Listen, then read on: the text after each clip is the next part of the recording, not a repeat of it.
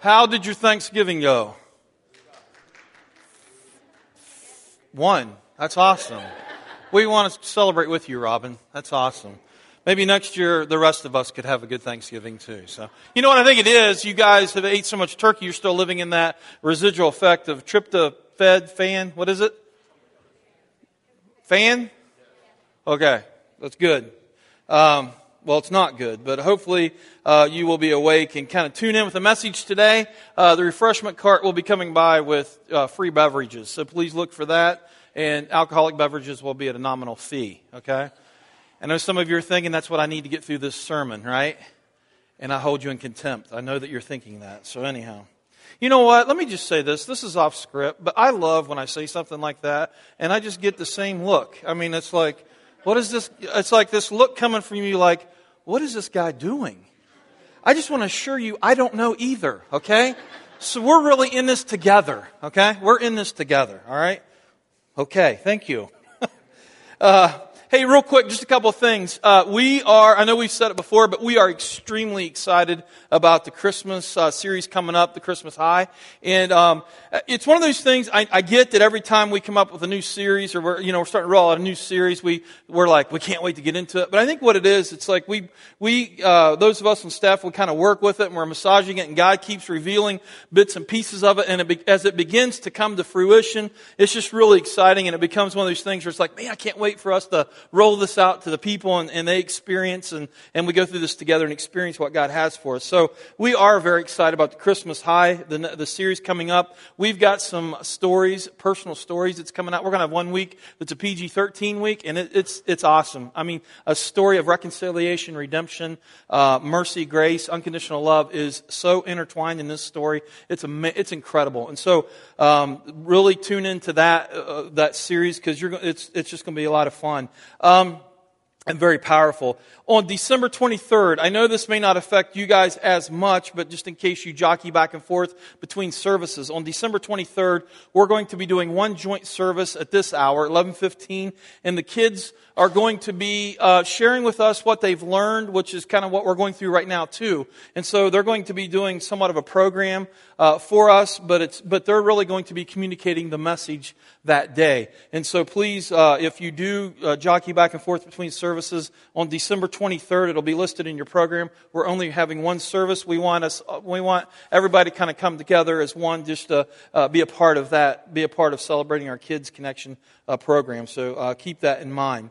Uh, uh, we've been in this series, uh, the story. We've been looking at the big picture, the meta narrative, and the upper story of how God takes this this this upper story and drives it right down through the lower story, our six foot perspective. We talked about creation. We talked about God creating man, wanting to have a relationship with man, uh, placing man in paradise. Man meaning man and woman, but placing man in in, in paradise in Garden of Eden, uh, and it tells them uh, you know, this is all yours except for one thing. Of course, what do we do? We choose that one thing we can't have. So then they're uh, pushed out of the garden, and um, and so everybody after that, we get the pleasure and the benefit of receiving this curse. The curse of sin, the curse of, of choosing wrongly. And so, uh, you know, as we look at that, God says, well, instead of me just abandoning mankind, instead of me just pulling back and, and just letting these people uh, go into eternity without, you know, without any hope or, or, or, grace, I'm going to reach into them. I'm going to show them my unconditional love. And so, really, the meta narrative becomes this big upper story becomes God's plan of salvation coming into into uh, fruition. What's really cool about you and I is that we can look back and we have this. We have the big story. We see it. We can, and that's what we're doing. We're taking a look at it and we see how it comes about and, and, and, we, next month, we're going to be celebrating, you know, uh, the King is coming, the Savior is here, the one that's going to save us is, is being born. We also get to celebrate a few months later, uh, the resurrection, the death and resurrection that, that is the, really the nail that says we've got hope. You know, we've got salvation. And so for us to look back and look at the meta narrative is, is, is very exciting for us. So as we look at this though, we see that taking place. We see how God chooses individuals like Abraham and Sarah, unlikely people to, to begin to build the, his people, to begin to build this, this, this plan of salvation. And he uses people, again, like Abraham and Sarah that are very unlikely. They're, very, they're infertile, uh, but yet God says, I'm going to bring about my people through you. Uh, he uses people like Joseph, who had some ups and downs in his life, things he didn't deserve, but yet God takes those ups and downs and uses them to build him glory. That really applies to us to say, you know, Romans 8, 28, that all things, for those who love God, all things will work uh, towards, you know, t- for His glory. I'm paraphrasing that. But, um, meaning that our, the details of our lives, whatever they are, what, however tragic they may be, God can use those to bring Himself glory. We uh, saw through Joseph's life as well that he was one individual that ended up in Egypt and again, God building this nation, but one person ending up in Egypt, his family comes over at some point in his life. Now we have about 70 to 71 people in Egypt. Later on, 400 years goes by. We see that 400 exponentially grow to uh, somewhere between 2, 2.5, 3 million people. You know, it's incredible how God grew his people. Now you may say, well, what's so big about that? The United States is kind of like that. The United States has kind of grown like that. Not by just one nationality though. I mean, we're talking about the Hebrew people, the Israelites. We're not talking about mixed cultures and all this other stuff. We're talking about one group of individuals. And so we see this group. They, uh, God says to Abraham way back 400 years before, He says, You're the, you know, I'm going to make your name great. Uh, as new, your name is going to be as great as the sand on the seashore, the stars in the sky. And He says they're going to be, they're going to be in slavery. And then at one point, I'm going to deliver them and I'm going to plunder the nation that held them in slavery. Uh, we picked up on that story last week where God's setting in motion uh, that plan. And we saw a guy by the name of Moses and where God challenged Moses and said, I want you to be a part of something big here. And so God chooses Moses to be a deliverer of his people, to bring them out of Egypt. And we looked at the plagues and, and all that stuff. So they leave Egypt. As they're leaving Egypt, this is where we kind of pick up today.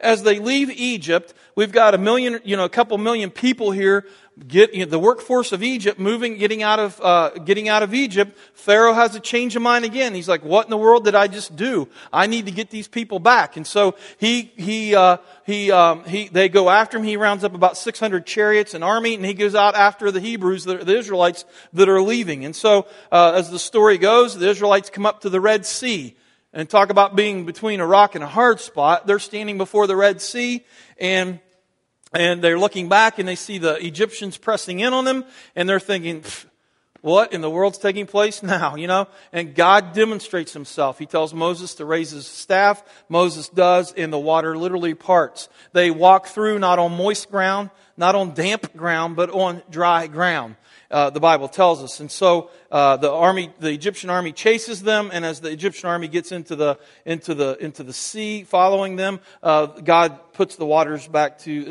their normal state, and they drown. And so we see this incredible story taking place of God delivering His people. Today, I want to pick up on uh, as we as as as they as they go through that miracle, God brings them to a mountain by the name of Sinai, and that's found in Exodus chapter 19. If you would turn there with me and we're going to pick up on our story. And through this entire time, turn to Exodus. By the way, Genesis meaning starting, Exodus meaning trick question, right? I know it must mean exiting, but exact exiting, they're leaving. Exodus makes sense. Uh, Exodus, uh, so they're exiting Egypt. Uh, during this time, Moses begins to have this dialogue, this ongoing dialogue with God. God's coming to Moses and he's, and he's, and he's uh, sharing with him, hey, this is kind of sh- begins to share some of the details. So in Exodus chapter 3, or chapter 19 verse 3, we're going to pick up on it, and it says this. Then Moses went up to God, and the Lord called to him from the mountain and said, This is what you are to say to the descendants of Jacob, and what you are to tell the people of Israel. You yourselves have seen what I did to Egypt and how I carried you on eagle's wings and brought you to myself. Now, if you obey me fully and keep my covenant, okay, we got some stipulations now. God's saying, I'm going to reach in, I'm going to provide salvation here. I'm going to provide, you know, I'm going to, we're going to do something big here, but there's a stipulation.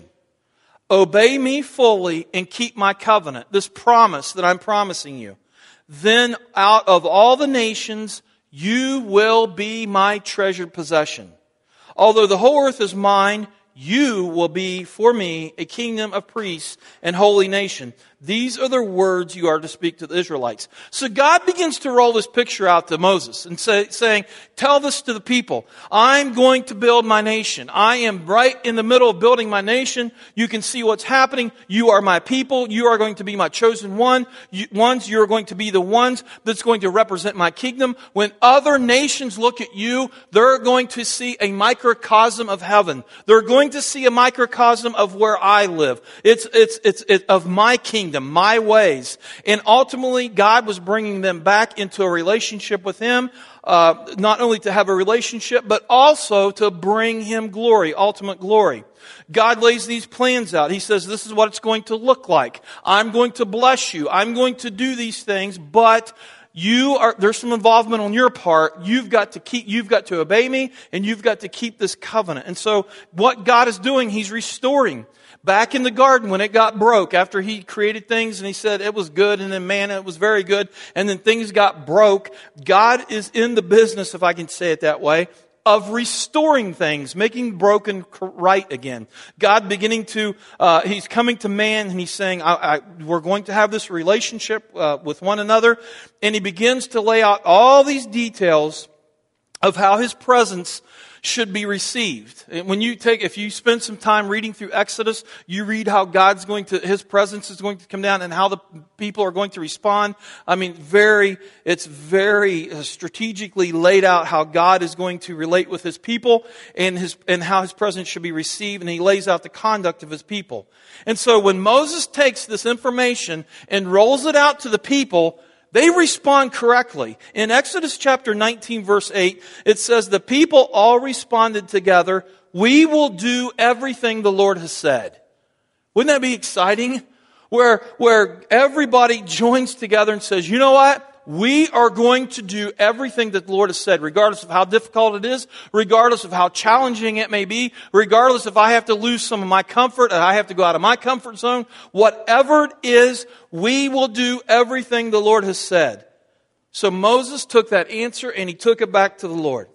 Now, what happens next is, it's as if peop- the people begin to see and experience the separation between the holy and the unholy.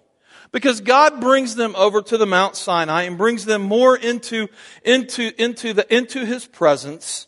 And he lays out what that's going to look like, and he lays out that um, you know that, that they can't touch the mountain and all these stipulations because he is holy, and if they touch it, they will surely die. And so they begin to really experience this sense of, of, of understanding, of awareness of how holy God is and how unholy they are. And so they become very frightened. And in Exodus chapter 20, verses 18 through 19, we read about this. And it says this When the people saw the thunder and lightning, God, again, descending onto this mountain, God, God's presence beginning to come down onto this mountain, when the people saw the thunder and lightning, and they heard the trumpet, it's throughout the Word of God, we read that when God speaks, it sounds like a trumpet to man. And when the people saw thunder and lightning and heard the trumpet and saw the mountain in smoke, they trembled with fear. It's kind of that same awareness that Moses had when he walked up on the burning bush and God said, Hey, take the shoes off because you're on holy ground now. This is what they started. This is what they were experiencing. And so they stayed at a distance and look what they said to Moses. Moses, speak to us yourself and we'll listen. But don't let God speak to us or we'll die. That's called reverence. They had this concept of holy fear, this sense of awe, this sense of, you know what? We're starting to see where we fall in the food chain. You ever have that, you ever have that awareness in your life where you may be out doing something and you realize that you're, you may not be at the top of the food chain, right? And, and, you have this sense of, this sense of awareness, which is followed by paranoia and fright, okay? I think that's what these people had. It's like, whoa, whoa, this is big.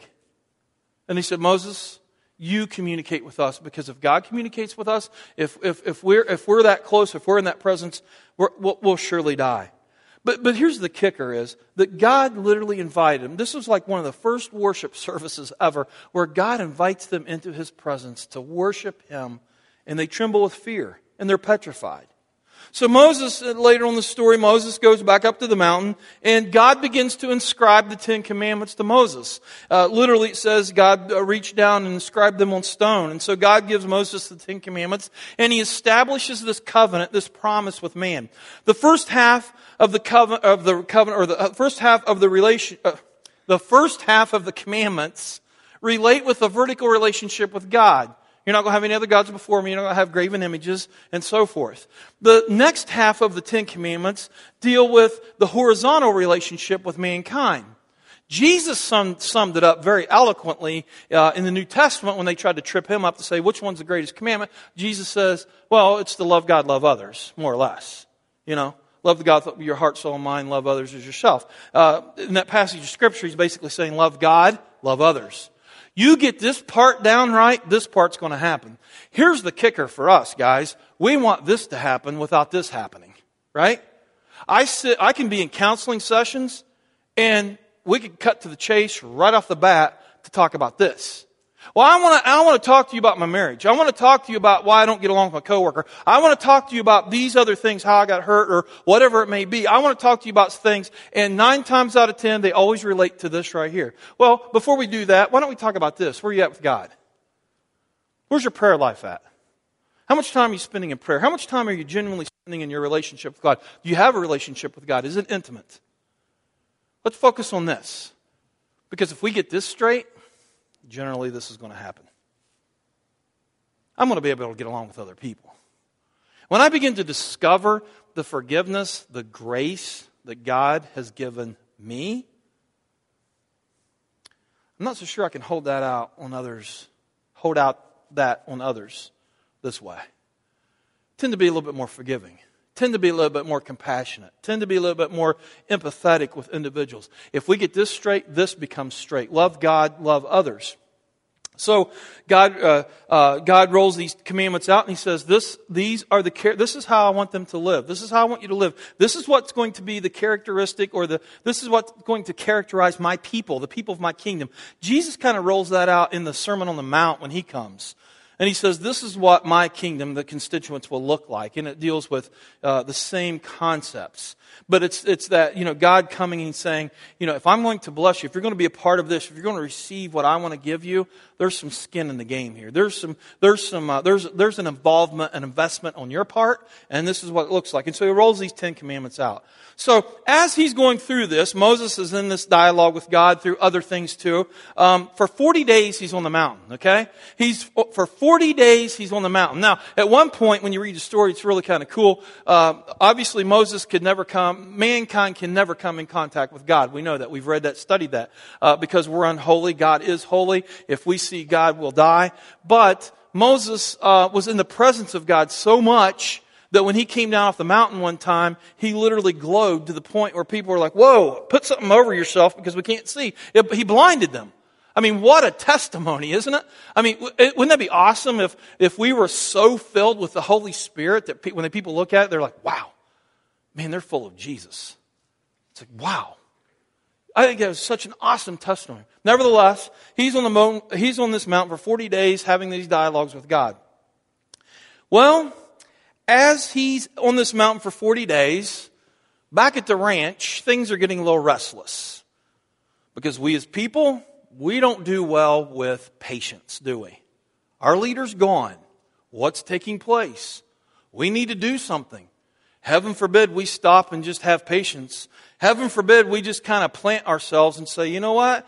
God's in control. Let's continue to trust God. No, that's not what we'll do. Let's get impatient because we need to do something, right? We can't just sit. We can't just be still and know that He's God. We need to do something.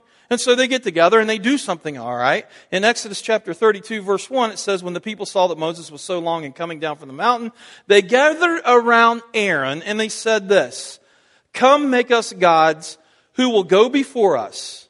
As for this fellow Moses who brought us up out of Egypt, we don't know what's happened to him. They lose sight. They get distracted.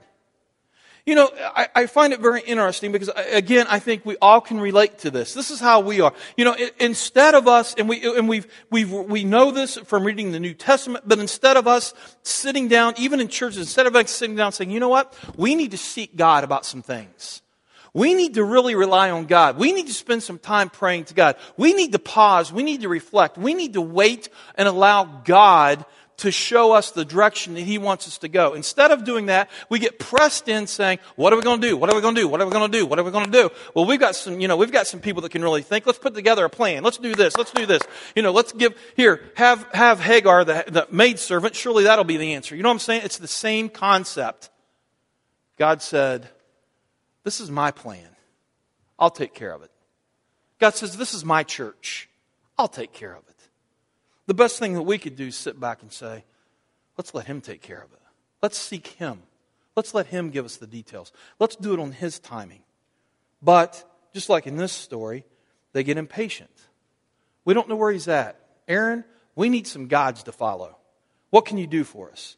The interesting part about this is, after all they had seen, we're talking about some, we're talking about this, this group of people seeing some big things that God had done.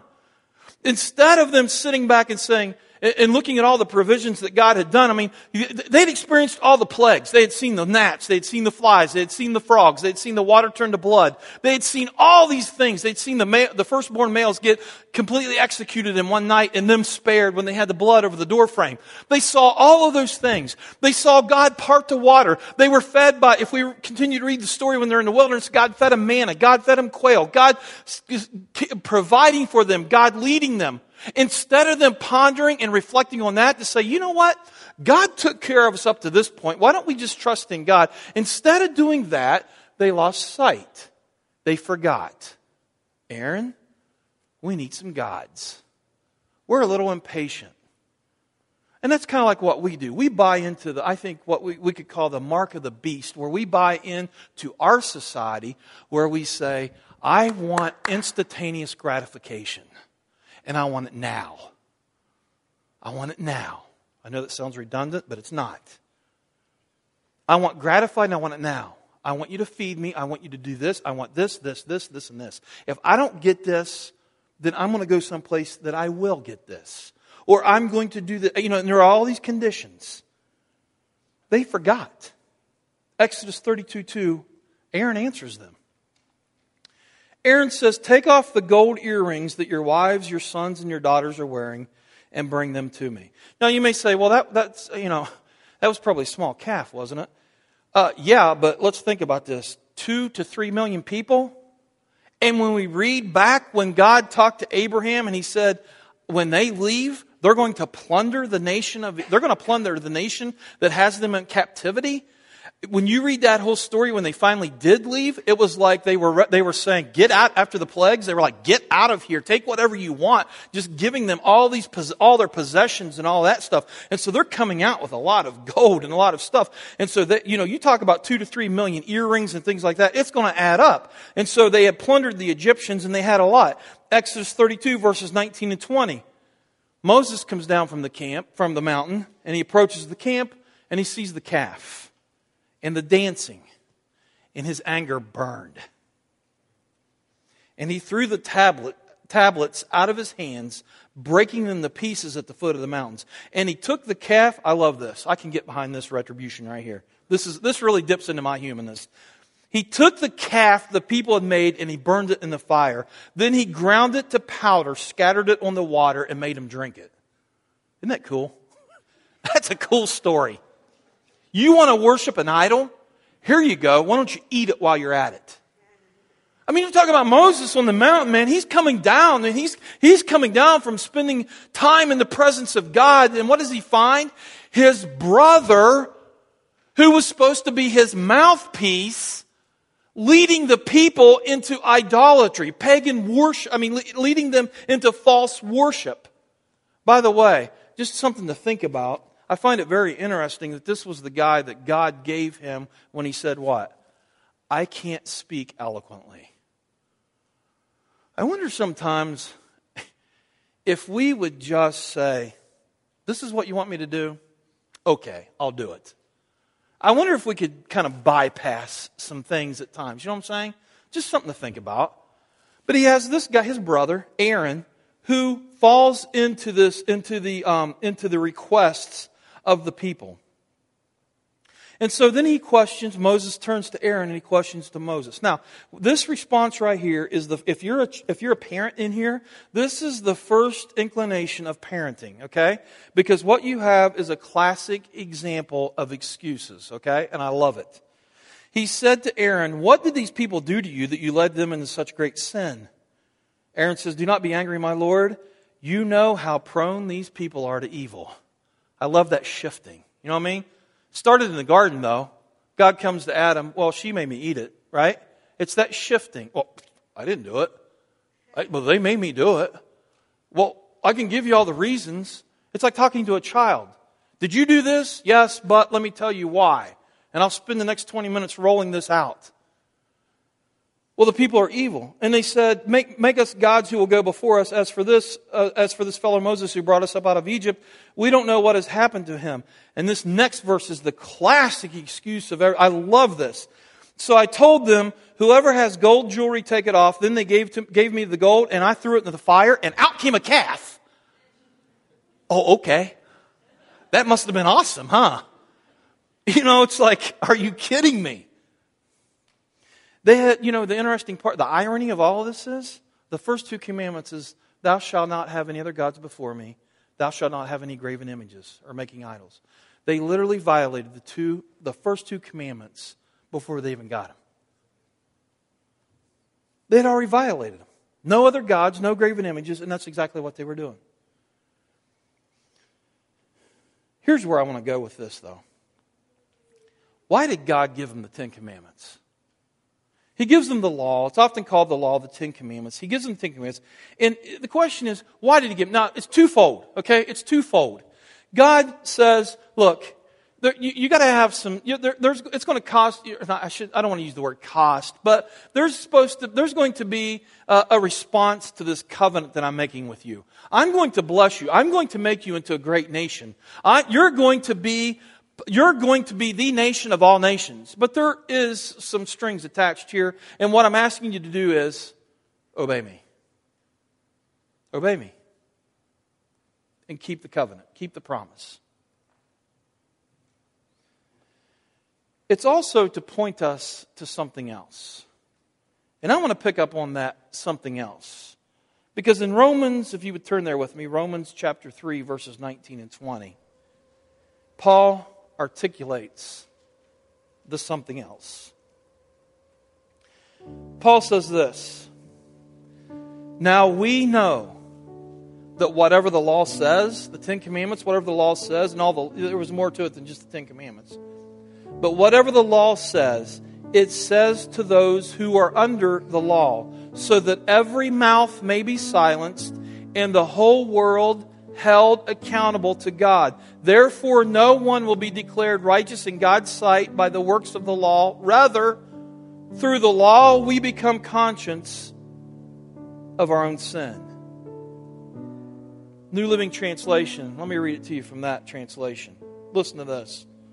Obviously, the law applies to those to whom it was given, for its purpose is to keep people from having excuses and to show that the entire world is guilty before God. For no one, verse 20, for no one can ever be made right with God by doing what the law commands. The law simply shows us how sinful we are. Let's think about that for a minute. The law simply shows us how sinful we are. Is it safe to say that up until this point, as we're looking at the meta narrative, that we see man struggling with sin? Is it safe to say that? I don't want to go back and recap. I hope you agree with me. Is it safe to say that this pattern is continuing to emerge? This pattern that we see that man really wants to do his slash her own thing? We live in that today, don't we? Well, if it doesn't hurt anybody else, why can't I do it? Well, you know, and we get we get wrapped up in all this, but we're starting to see this pattern. And clear back at the beginning of time, Adam and Eve chose to sin, which set in motion, in motion this curse that every single person that was born after them gets to inherit this great gift called depravity, called sin nature.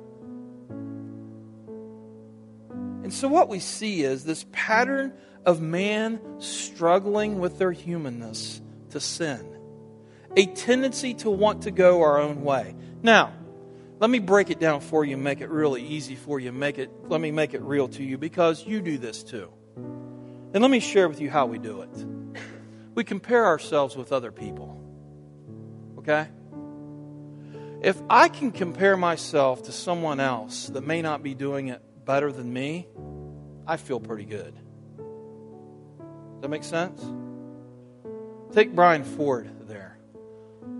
Have you seen the idols in his life? They're not as bad as mine. They're not as bad as mine. Take Lynn Keller. You ever heard the way he talks? I don't talk that way. Take Char Horky. You ever seen some of the stuff in her life? Mine's not like that. I feel pretty good about myself. So what we do, we compare. We may we may also compare our giftedness, like, wow, I don't have that gift. You know, they're really they got that. I wish I had that. We, we can become jealous.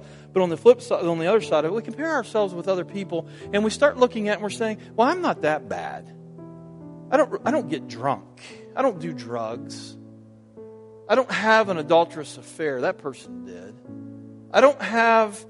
this in my life. I don't have that in my life. I'm, I, you know, I'm, I'm, I'm, I'm a bit spiritually more mature than, than this other person. And so we, you know, we say, well, I'm not as bad as blank. You fill in the blank. Or I haven't done half the stuff that blank has. And so we fill it in. Now, that's pretty cool if it just stopped there. Okay? But here's where it all breaks down. Is that the law compares us to Jesus. And that's where it all breaks down. Because when we start comparing ourselves to Jesus, who there was only one man who fulfilled the law and lived a perfect life, Jesus, that's where it gets depressing. Because I can't live my life like Jesus. No way. And it all falls apart. Paul says we have the law that points to us to say we've got, we've got stuff in our life, we've got sin in our lives, and we need a Savior. Clear back at the beginning here, we saw it in the plague of the, of the uh, Passover. And we're starting to see this symbolism come through. This big picture, this meta narrative, where God is saying, You need a Savior. You're not as good as what you're cracked up to be.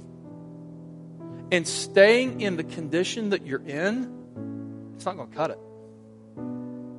Because I'm holy and you're not. But instead of God leaving it there to say, I guess, I guess, you know, it's, it's just, you're going, that's the way it's going to be. God says, I'm going to provide a way. We're so fortunate to look back at that meta narrative and see that God's hand, His unconditional love, His sovereignty, Him being in control, where He is working through the, the obstacles, the details, whatever it may be, good or bad, God is working through this big story saying, My Savior's coming, a Savior's coming, a Savior's coming. Next month, that's what we're talking about with the Christmas high. The King has come. We need a King. We need a king that's going to save us. We need someone that's going to reach down in the depths of hell, that's going to reach down in our brokenness and stick his hand, a loving hand out to us and pull us out and place feet on the dry ground. Christmas is what we celebrate that as that the king has come. Isn't that awesome? Jesus has come. God showing us that we need a savior. I, you know, I don't, I don't know what you're experiencing today. I'm not, I don't know where you are on your spiritual journey. But I pray that as we close this, our time out, these next few moments in a couple songs, a, a, a time of worship, I, I, I pray that you would just use that time to connect with God. Because the one thing I know, beyond a shadow of a doubt, is that God wants you to encounter Him. Some of you have already done that today. Some of you are sitting in here, you've encountered God. You're in this mode of worship, you're in this mode of, of celebration, of, of, of expressing back to Him your love, your, your, your heart, your openness. Some of you are sitting in here this morning, you're distracted because there's some, there's some things going on in your life that, that, that's constantly on your mind. There's things that may be happening within, you know, the service here that where you're distracted and you're like, I, you know, you're just you're off. You're allowing you're allowing the enemy to take you off point. The one thing I'm the one thing I can tell you right now is that God is inviting every one of us at that mountain again this morning, and He's saying, I want to reveal my presence to you. I want to reveal myself to you. You may be sitting in here this morning. Don't compare.